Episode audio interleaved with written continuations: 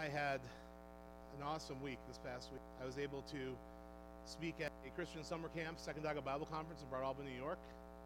And so, starting last Sunday, I did my eight day preaching marathon. Every day I got to preach uh, from last Sunday till today. Because yesterday I had, to, I had to do a memorial service, or got to do a memorial service.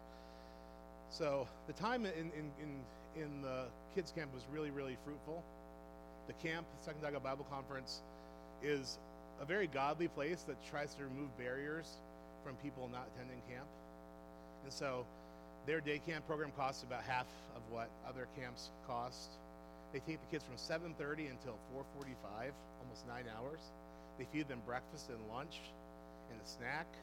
I mean, it's an awesome ministry because when you think about it, what other Christian, what other camp in the summer do you know that serves breakfast? You know, usually you have to feed your kids and get them out the door, but this camp provides breakfast.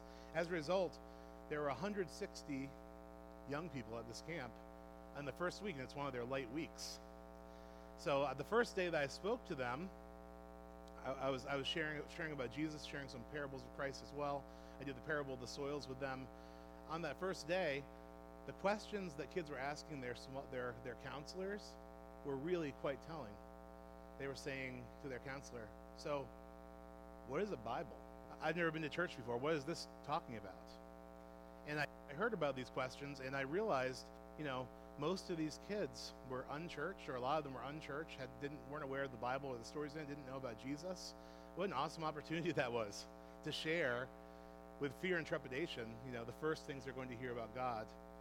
And uh, the great pleasure and joy of my life was being able to share about Jesus, who, who uh, reaches out to everybody, regardless of their background, right? And, um, and is seeking to seek and save the lost as his mission statement, and who, um, who loves everything that he's created. So it was an amazing week to, to introduce kids to, to Jesus, about teachings about the Bible, um, letting them know that Jesus came for them to seek and save the lost for people like them, and just seeing uh, them light up learning about these things and, and hearing about them praying with their counselors to just to begin a relationship with God through Jesus Christ. Just very awesome thing. So I really appreciated that time. And I really just loved, um, I love it that the effort that God made to seek and save the lost was to come himself in a person in Christ, because Jesus is God in the flesh, to come himself as the Son, to give his own life to fulfill his own law so that we could have a relationship with God through Christ. That's amazing. Like the grace that's in Jesus Christ is amazing, what he came to do. And letting the kids know just to what an extent God came for them was, was such a blessing. So I got to got to be with Jesus all week at camp and, and really seeing what God was doing. Uh, I got to got to share the Bible with, with some young people, and that reminds me today we have for the summer our, our teachers are taking a Sabbath, and so our kids are going to be in the service with us this summer. And uh, this morning I'm going to be reading a account from Luke 14, and I want to ask the kids. If you're a kid, raise your hand. In the back row there, are you coloring? Yes, you you children. Yeah. Yep. Mr. Veach is a kid too. Isaac, you know, every everyone who, who's a young person, I want to I want you to listen to the story carefully. It's a story about uh, that Jesus told about a great banquet. And in this story, the head of the banquet invites some guests to come to his banquet, and they give him excuses as to why they can't come. So I wanted to ask the kids to listen to this story, then we'll talk about uh, the, what excuses were made. There's three different excuses in the story. Luke 14, 15. A certain man was preparing a great banquet and invited many guests. At the time of the banquet, he sent his servant to tell those who had been invited, Come, for everything is ready. The banquet is prepared. But they all alike began to make excuses. The first person said, I have just bought a field. I must go and see it. Please excuse me. Another said, I have just bought five yoke of oxen. I'm on my way to try them out. Please excuse me. Still another said, I just got married, so I can't come. No further reasons given. Just they got married, they can't come. The servant came back and reported this to his master. Then the owner of the house became angry and ordered his servant, Go out quickly into the streets and alleys of the town Bring in the poor, the crippled, the blind, and the lame. Sir, the servant said, What you ordered has been done, but there is still room at your banquet. Then the master told his servant, Go out to the roads and country lanes and compel them to come in, so my house will be full. I tell you, not one of those who were first invited will get a taste of my banquet.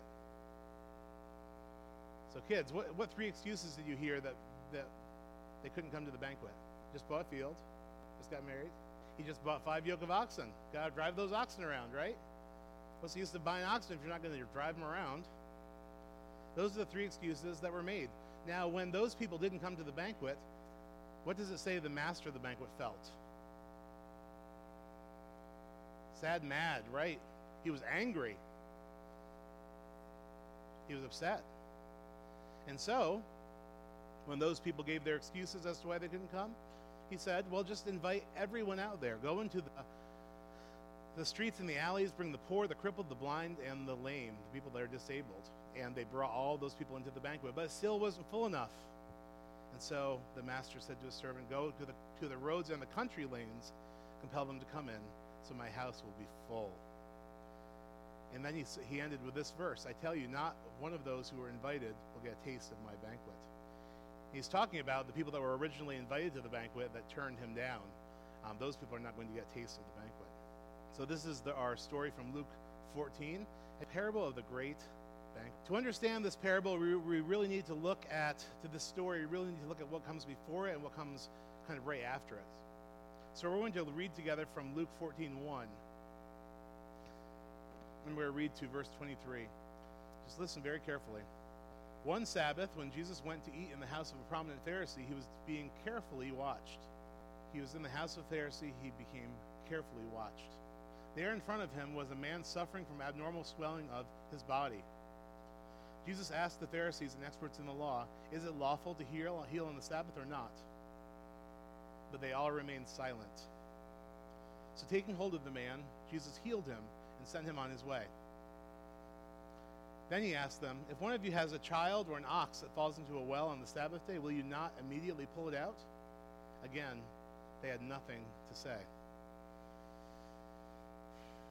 When he noticed how the guests picked the places of honor at the table, he told them this parable When someone invites you to a wedding feast, do not take the place of honor, for a person more distinguished than you may have been invited. And if so, the host who invited both of you will come and say to you, Give this person your seat. Then, humiliated, you will have to take the least important place. But when you are invited, take the lowest place, so that when your host comes up, he will say to you, Friend, move up to a better place. Then you will be honored in the presence of all the other guests. For all those who exalt themselves will be humbled, and those who humble themselves will be exalted. Then Jesus said to the host, when you give a luncheon or dinner, do not invite your friends, your brothers, your sisters, your relatives, your rich neighbors. If you do, they may invite you back, and so you will be repaid. When you give a banquet, invite the poor, the crippled, the lame, the blind, and you will be blessed. Although they cannot repay you, you will be repaid at the resurrection of the righteous. When one of those at the table with him heard this, he said to Jesus, Blessed is the one who will eat at the feast in the kingdom of God. Jesus replied, A certain man was preparing a great banquet. And here's the story we read earlier. He invited many guests. At the time of the banquet, he sent his servants to tell those who had been invited, Come, for everything is now ready. But they all alike began to make excuses. The first said, I have just bought a field. I must go and see it. Please excuse me. Another said, I've bought five yoke of oxen. I'm on my way to try them out. Please excuse me. Still another said, I just got married, so I can't come. The servant came back and reported this to his master. Then the owner of the house became angry and ordered his servant, Go out quickly into the streets and alleys of the town, bring in the poor, the crippled, the blind, and the lame. Sir, the servant said, What you ordered has been done, but there's still room. Then the master told his servant, Go out to the roads and country lanes and compel them to come in, so my house will be full. I tell you, not one of those who were invited will get a taste of my banquet. So our story today begins with Jesus at the house of a, says a prominent Pharisee. And it says he was being watched closely by the, by the people in that crowd, the Pharisees and the religious folks in that crowd, watched very closely. The Pharisees were, as, as most people know who've been in church for any length of time, they were a sect of the Jews, God's people, who longed for God's kingdom to come. They knew about God's kingdom coming from prophecies in Isaiah and Jeremiah, and they longed for God's kingdom to be fulfilled. So this whole banquet thing, that was their thing. They were, they were looking forward to the banquet that God would throw, that had been prophesied about. These were very, very uh, religious people. They were practitioners. Um, they were they were professional, if you will, religious folks. And they believe they but they believed that God would not come to bring His kingdom and have His banquet um, until the people demonstrated that they understood the rules of the Old Testament and, and followed them perfectly. Then they reasoned when, when we get all of the Jewish people to behave as they should and, and be holy before God and separate from others, then the Messiah will come and the banquet will be thrown. The Pharisees were so um, intent upon people not breaking the rules, like the Sabbath, that they, they, they acknowledged, yes, keep the Sabbath holy, but they also created other rules, sub rules, if you will, to keep people from breaking the Sabbath. So there was lots of layers of separation between people and sin. Again, the Pharisees' reason was we need to all be holy together as God's people because that's what will bring in God's kingdom. So Jesus is invited to the prominent Pharisee's house, and they're watching him closely. They're watching him closely because Jesus is not making them happy. Jesus is um, reaching out to scorned people, to non Jewish people, to people with disabilities that were looked down by others in society. Um, Jesus was reaching out to people like tax collectors who were considered to be traitors to their own people, the Jews, and, and took more taxes than they legally were allowed to. Jesus was reaching out to people like the Samaritan woman who was, you know, scorned for racial reasons because she was only half Jewish, and so the Jews did not uh, did not associate with Samaritans. They had big um, arguments that had gone back centuries. But Jesus is reaching out to a Samaritan woman. I think the Pharisees, seeing Jesus' ministry and the trajectory of his ministry and who his followers were, they felt their chance of being holy enough for God to come and visit was being ruined by Jesus. Because Jesus is inviting these unclean, riffraff, non Jewish people, and there, this was a racial component, you know, the, the, the Jewish people. Um, Jesus was inviting them um, to the kingdom of God, if you will, to the, to the feast, saying, These are the people. Now, this is all really ironic because Jesus is already bringing God's kingdom. The, the, the, the people without sight are being receiving their sight, the lame walk, those uh, recovery of sight for the blind. All these things were, were signs that Jesus was performing, which the Old Testament taught were proof that the kingdom of God was upon the people. The ironic part is that the Pharisees had the idea that inviting all these types of people would make it so that God's banquet is not going to be coming anytime soon. So they're at odds with one another.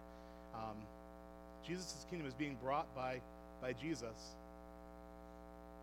And Jesus was inviting people all around him, whether, whatever race, whatever um, religious or not religious. Um, he was inviting them to die to self and receive the invitation to come near. So Jesus is, is uh, invited to this prominent Pharisee's house on the Sabbath and uh, they're, they're trying to lay a trap for him like they always did. Let's, let's make Jesus break the Sabbath, and then let's uh, say he's a, he's a sinner, and then discredit him and ruin this horrible thing that he's doing in inviting all these people in. So Jesus is invited to this, this Pharisee's house. All eyes are on him. And uh, a man with, with fluid built up, like edema in his body, was brought to Jesus for healing. We don't know if this was he was brought by his friends or whether the Pharisees in the house created the circumstance to try to trap Jesus into doing some work on the Sabbath. It's kind of suspicious. But at any rate, they were watching Jesus closely. The Pharisees reasoned that if a, that if a person um, was healed by Jesus on the Sabbath, that would break the Sabbath rule and do, that you shouldn't work on the Sabbath and prove that Jesus was this lawbreaker. So they're trying to trap him. But Jesus, knowing their thoughts, he asks them the question. Now I want you to notice that Jesus is the only one that actually speaks in this passage. There's no rebuttal, there's no reply, but he knows their thoughts and he asks the question Is it lawful to heal on the Sabbath or not? And here's the awkward thing no one answered. How long did Jesus sit there staring at people? It's like when the pastor does long, unnecessary pauses in his sermon.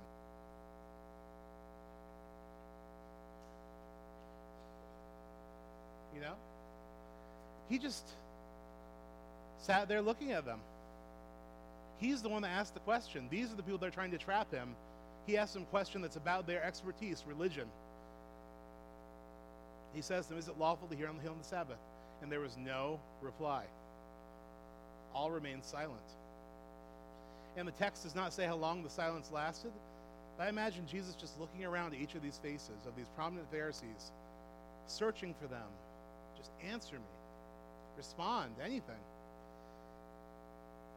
Having heard no response, Jesus heals the man physically of his swelling issue and sends him home.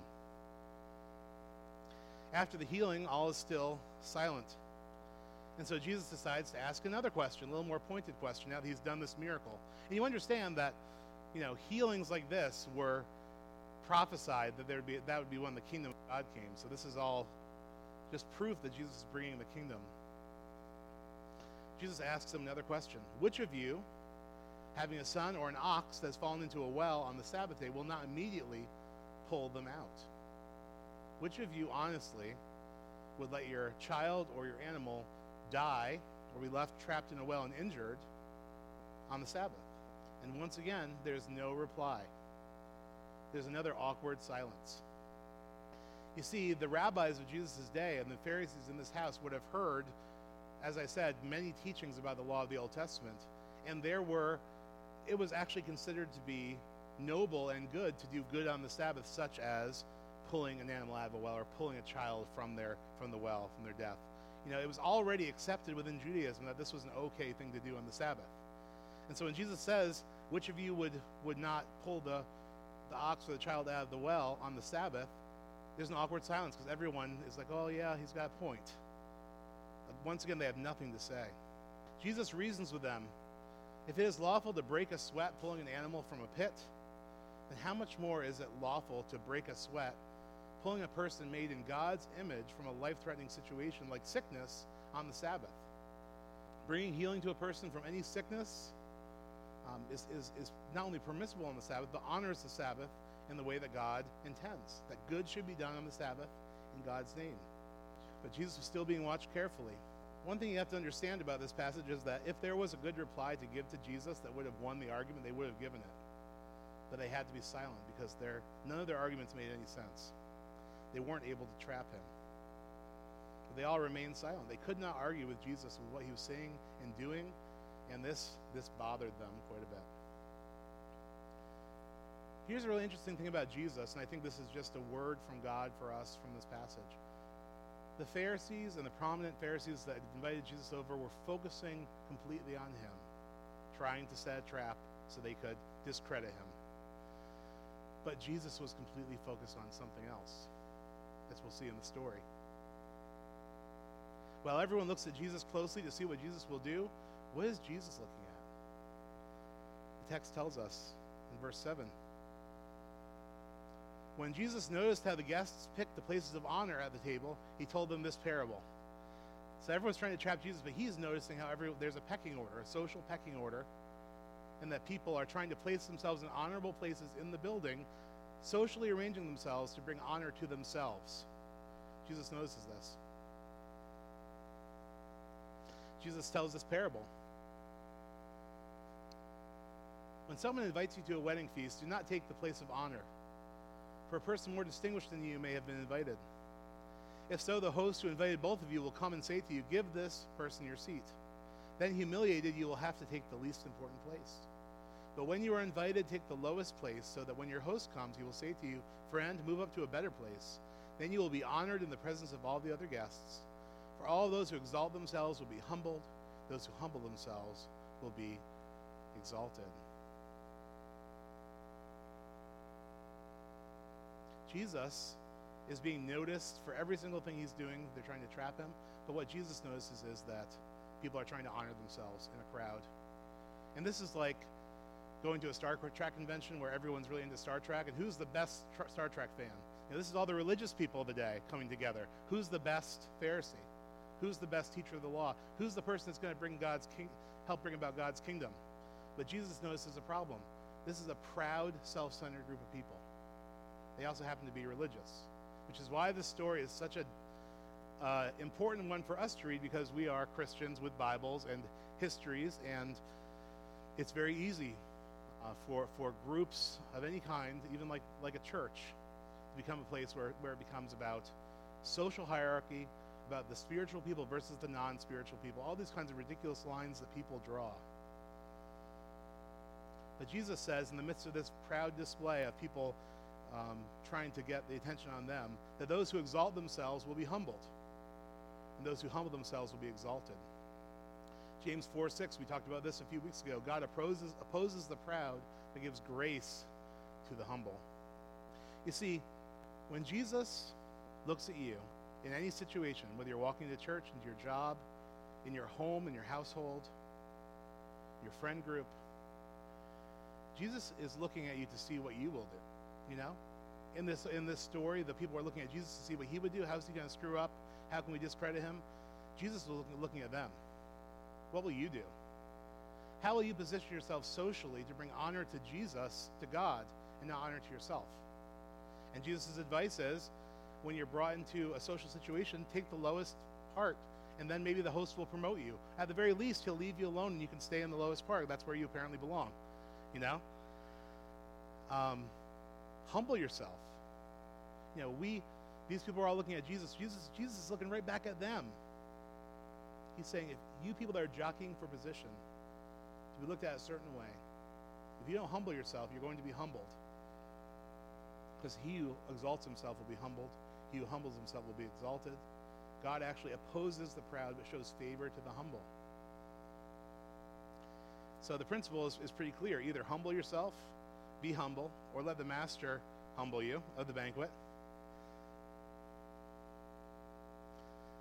The Pharisees talk about honoring God. You have to understand.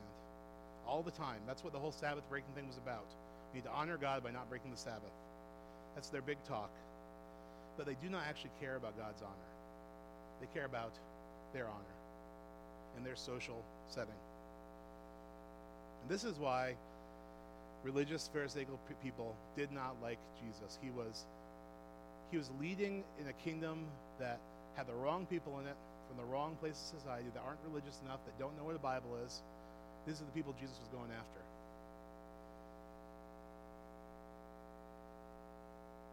The Pharisees talk about honoring God. They do not actually care about God's honor. They show that by how they position themselves socially. It's about at this moment of silence, once again, where everyone is troubled, deeply troubled, and not knowing what to say. Once again, Jesus starts talking. He's the only one that talks in this passage. He tells another story of a banquet. Then all of a sudden, uh, I'm sorry, be, before before uh, before Jesus talks about the parable of the banquet, you know, I, I imagine it got, it was still very quiet. And one of the people at the banquet who just probably felt kind of awkward said, "Blessed are those who will sit at the kingdom of God in his kingdom." Everyone's like, "Oh yeah, that's good." You know, that kind of helps with the awkwardness of the situation. But Jesus takes this as an opportunity to talk about the banquet.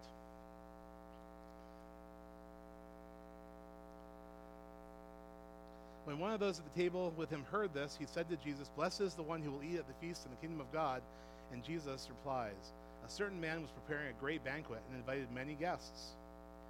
At the time of the banquet, he sent his servant to tell those who had been invited, Come, for everything is now ready. But they all alike began to make excuses. The first said, I've just bought a field. I must go to see it. Please excuse me. Another said, I've just bought five yoke of oxen. I'm on my way to see them, to try them out. Please excuse me.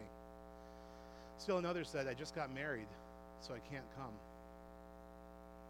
Jesus tells about this, this banquet feast, which sounds so much like the Old Testament prophecies about the kingdom of God, clearly talking about God's kingdom. He says, A certain man who represents God in the story prepares for this great, huge banquet. He invites many guests, it says. He gives everyone a save the date to this banquet. Then, when the banquet is, banquet is fully prepared, he sends out his servants to let everyone know The banquet you were invited to is now ready. It's time to come and enjoy the banquet. But all those who were initially invited to the banquet, who had the save the date card, who, when they heard the banquet was ready for the master's servant, they all began to make excuses. And poor excuses, really, about why they couldn't make it. Let's just listen to how kind of like these, these excuses really are sort of lame. The first person says they can't come because they bought a field and for some reason they need to go and see it. That's not a very good excuse. I need to go and see my field that I bought. They are polite, but they say no to the banquet. Another person says he just bought five yoke of oxen, and for some reason, he needs to try them out right now, today. I need to try my oxen out today. And they politely say, I'm very sorry, but I can't make it to your banquet. They politely refuse. The final person has the most plausible sounding and even more understandable excuse yet. They say they've just gotten married and they need to be married, I guess. I guess he can't make it either. Uh, I guess his wife wasn't invited to the banquet. I don't, I don't know, but he says, I just got married. I can't come to your banquet.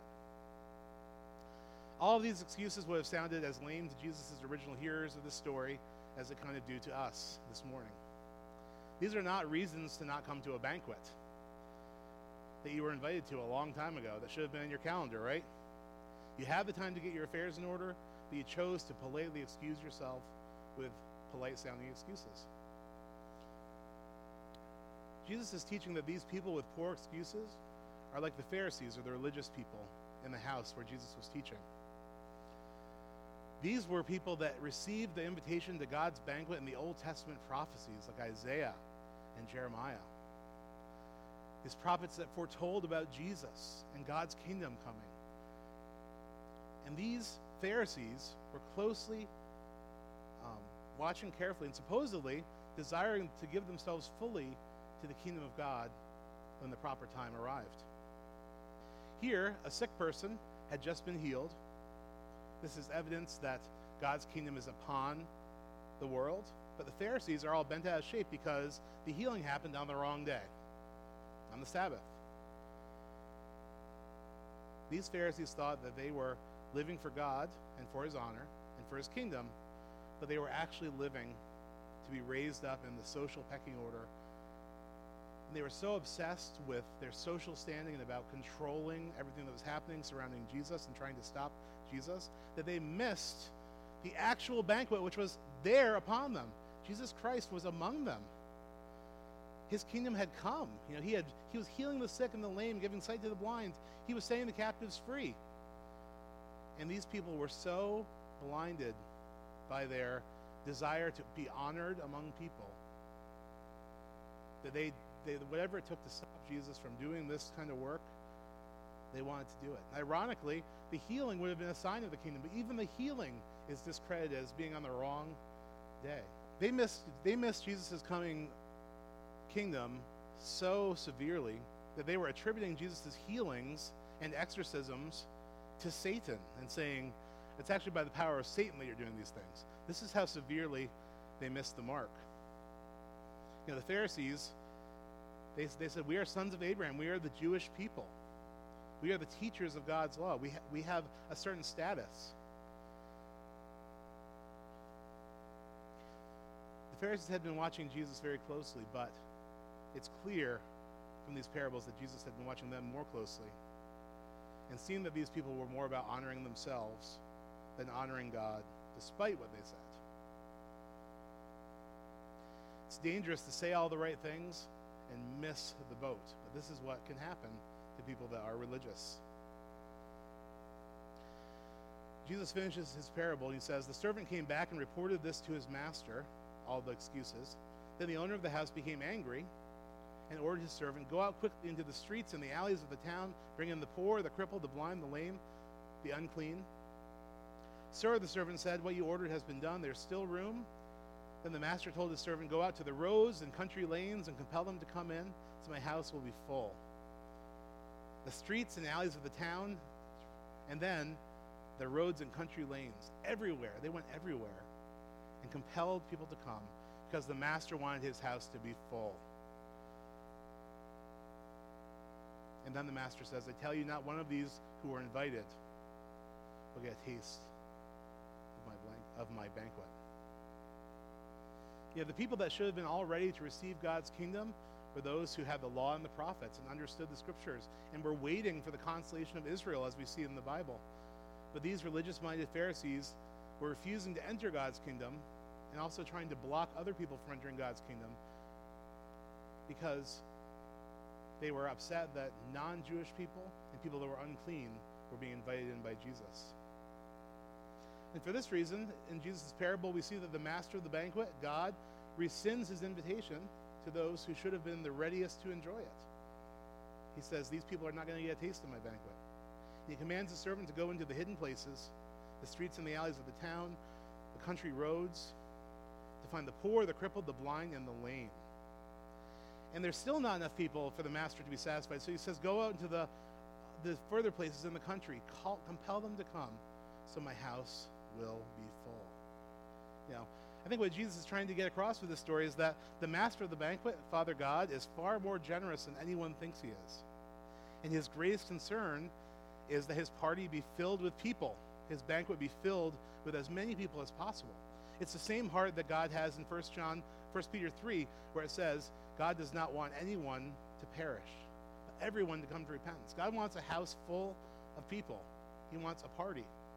And Jesus and God being, being one are agreed on this point. The banquet Jesus invites all these unclean, broken, and lost people to is not a banquet where people are trying to climb a social ladder, like at the Pharisees' home, and not a banquet where people are where some people are honored above others. The banquet God invites people to is a banquet to glorify God and show how amazing God's mercy and grace is. That's the whole point of the banquet. It's not about how holy you are, it's about how much God's grace and mercy has changed your life. And really, the more messed up the repentant guests are, the more the greatness of God is magnified and put on display for the world to see. You know, God invites everybody. Yeah, the Jewish people got the first invitation. The invitation's still open to them. But God went, when those people turned around and said, We don't want to be part of this, the Pharisees and the leaders of the people, God invited everybody. This was God's will from the beginning that the Jews would be a light for the Gentiles, that the Gentiles, the non Jewish people, would come to faith in Him. Again, there's so many ways in which the religious leaders were missing the mark and missing what Jesus was doing. the banquet God invites us to is about God's glory. And the more, the more messed up people are, they're invited that repent of their sins. It shows God's grace and mercy, and love is magnified. So Jesus said in Matthew 21 in a parallel passage to the Pharisees, Truly I tell you, and they, they hated this one, I guarantee you, the tax collectors and the prostitutes are entering the kingdom of God ahead of you. People that you think are sinners compared to you who are holy. Those people are getting into the kingdom before you. It's also why the master remarks of the first people who made those excuses I tell you, not one of them who were invited initially will get a taste of my banquet. It's important for us to understand that, you know, as much as we like to see ourselves in more flattering places in the scripture, that, you know, the Pharisee thing and the religious thing is something that God is always confronting us with in the in the New Testament about the dangers of spiritual pride, the dangers of glorifying self and making self everything, and Jesus and uh, and forgetting about the will of God and even the, and even missing on the kingdom that's come. Now, people like us in church on Sunday morning are in danger of making it about us and about our spiritual achievements. We're, we're in danger, just like the Pharisees, of sitting in a room full of others and trying to position ourselves to be heard and seen as being important or being good Christians or better Christians than others. You know, the temptation toward religious pride and the blindness that goes with that pride is so great, so intense. You know, sometimes it's subtle. You know, we've been in church for a while. Maybe we grew up in the church. Maybe we have, you know, I have Christian grandparents. So, you know, I think to myself, my parent, my grandparents were the first ones to come to Christ in my family tree. That's a, that's an exceptionally amazing thing, you know. My parents, my grandparents, and then we're third generation here. Um, been in the church for a while, and then all of a sudden, People come into the church that have a different background, different families, different experiences. And those people hear the good news of God's mercy and grace that get converted to faith in Christ, repenting of sins, maybe even leading in ministry in the church. And when we see this happening around us, when we are in this Pharisee place, we are tempted to scorn these people, to ask, you know, why, why them? Why them, God? Why not me? You know? The Pharisees didn't like it when, in the midst of a gathering of important religious people, a person with edema was brought in and then healed on the Sabbath. They didn't like it that they couldn't say anything about it without looking stupid. They didn't like how their social positioning didn't impress Jesus at all, like it did everyone else. They didn't like Jesus saying the tax collectors and prostitutes are entering the kingdom of God ahead of you.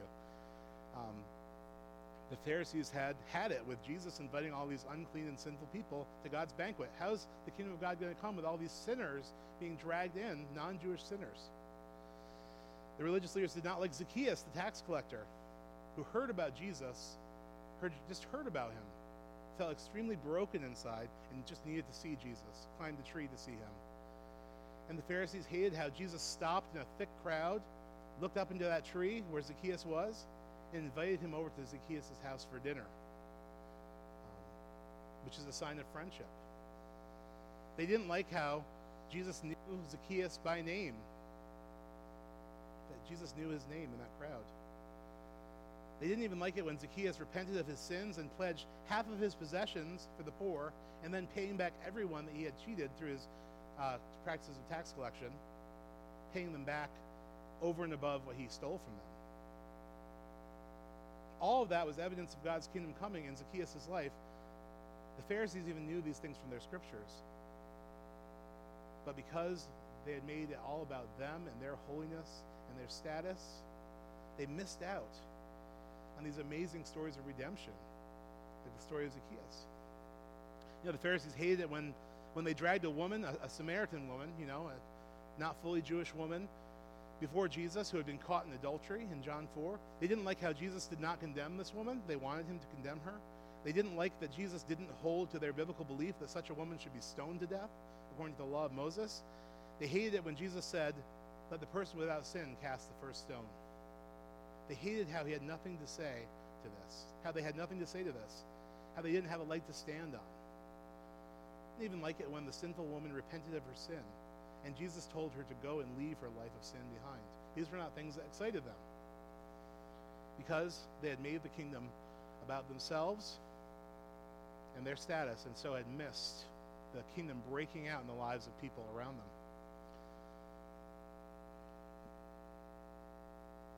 It says, Be careful of the yeast of the which is hypocrisy. So, saying all the right things but not doing anything receiving grace but then not giving grace, saying but not doing. We are in danger of the, of the yeast of the Pharisees when we think in these ways and treat God's good and redeeming work with contempt, when we refuse to accept the invitation God's given us to his banquet because there are people that we despise that are going to be there, who we consider to be unworthy. We have to be on guard of the yeast of hypocrisy. Today's parable is a warning to people like us, Christian people, religious people. And when, peace, when people become too stiff, religious, and pharisaical, Jesus says in Matthew 21, 43, Therefore I tell you, the kingdom of God will be taken away from you and given to a people who, who produce its fruit.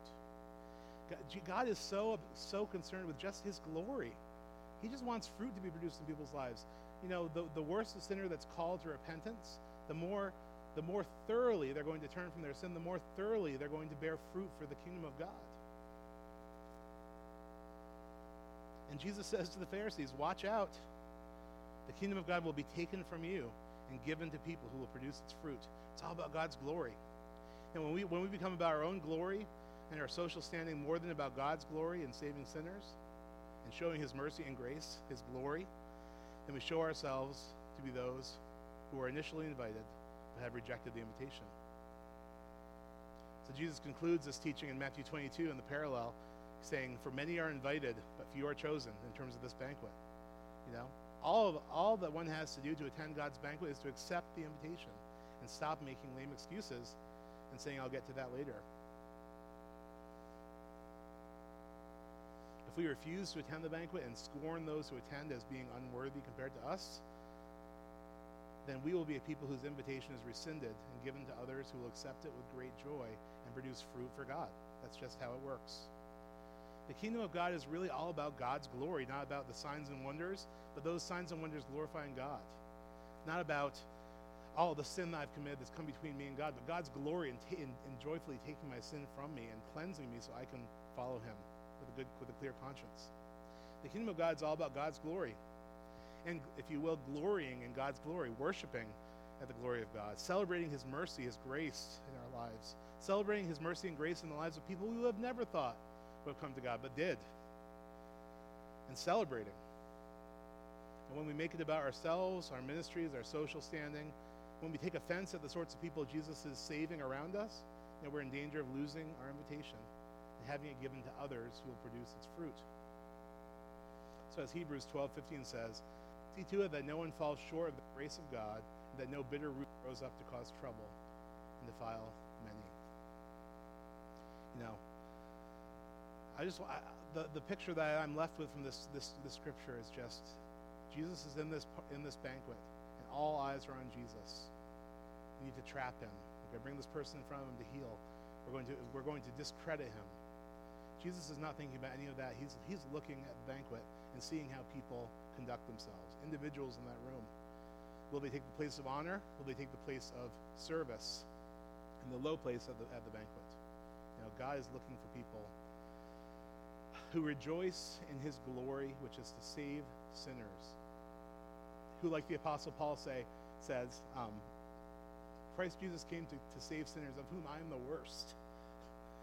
Knowing that, um, that God's kingdom, if it came for me, it can come for other people as well.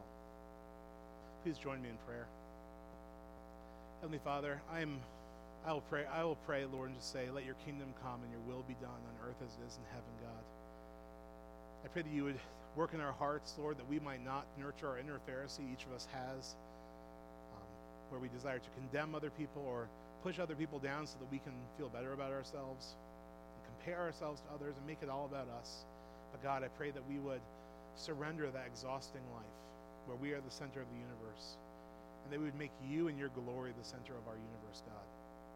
That we'd be able to look at ourselves and say, yeah, my sins were bad, but like, look how this shows the glory of God. He forgave me, He redeemed me. And He can do it for you too. I thank you that you are the master of the banquet who desires that your house be full, God. I pray that we would not fall short of your grace and that we would um, love you and love others and we would see your kingdom come and your will be done in our church, in our lives, as it is in heaven. Pray this all in Jesus' name.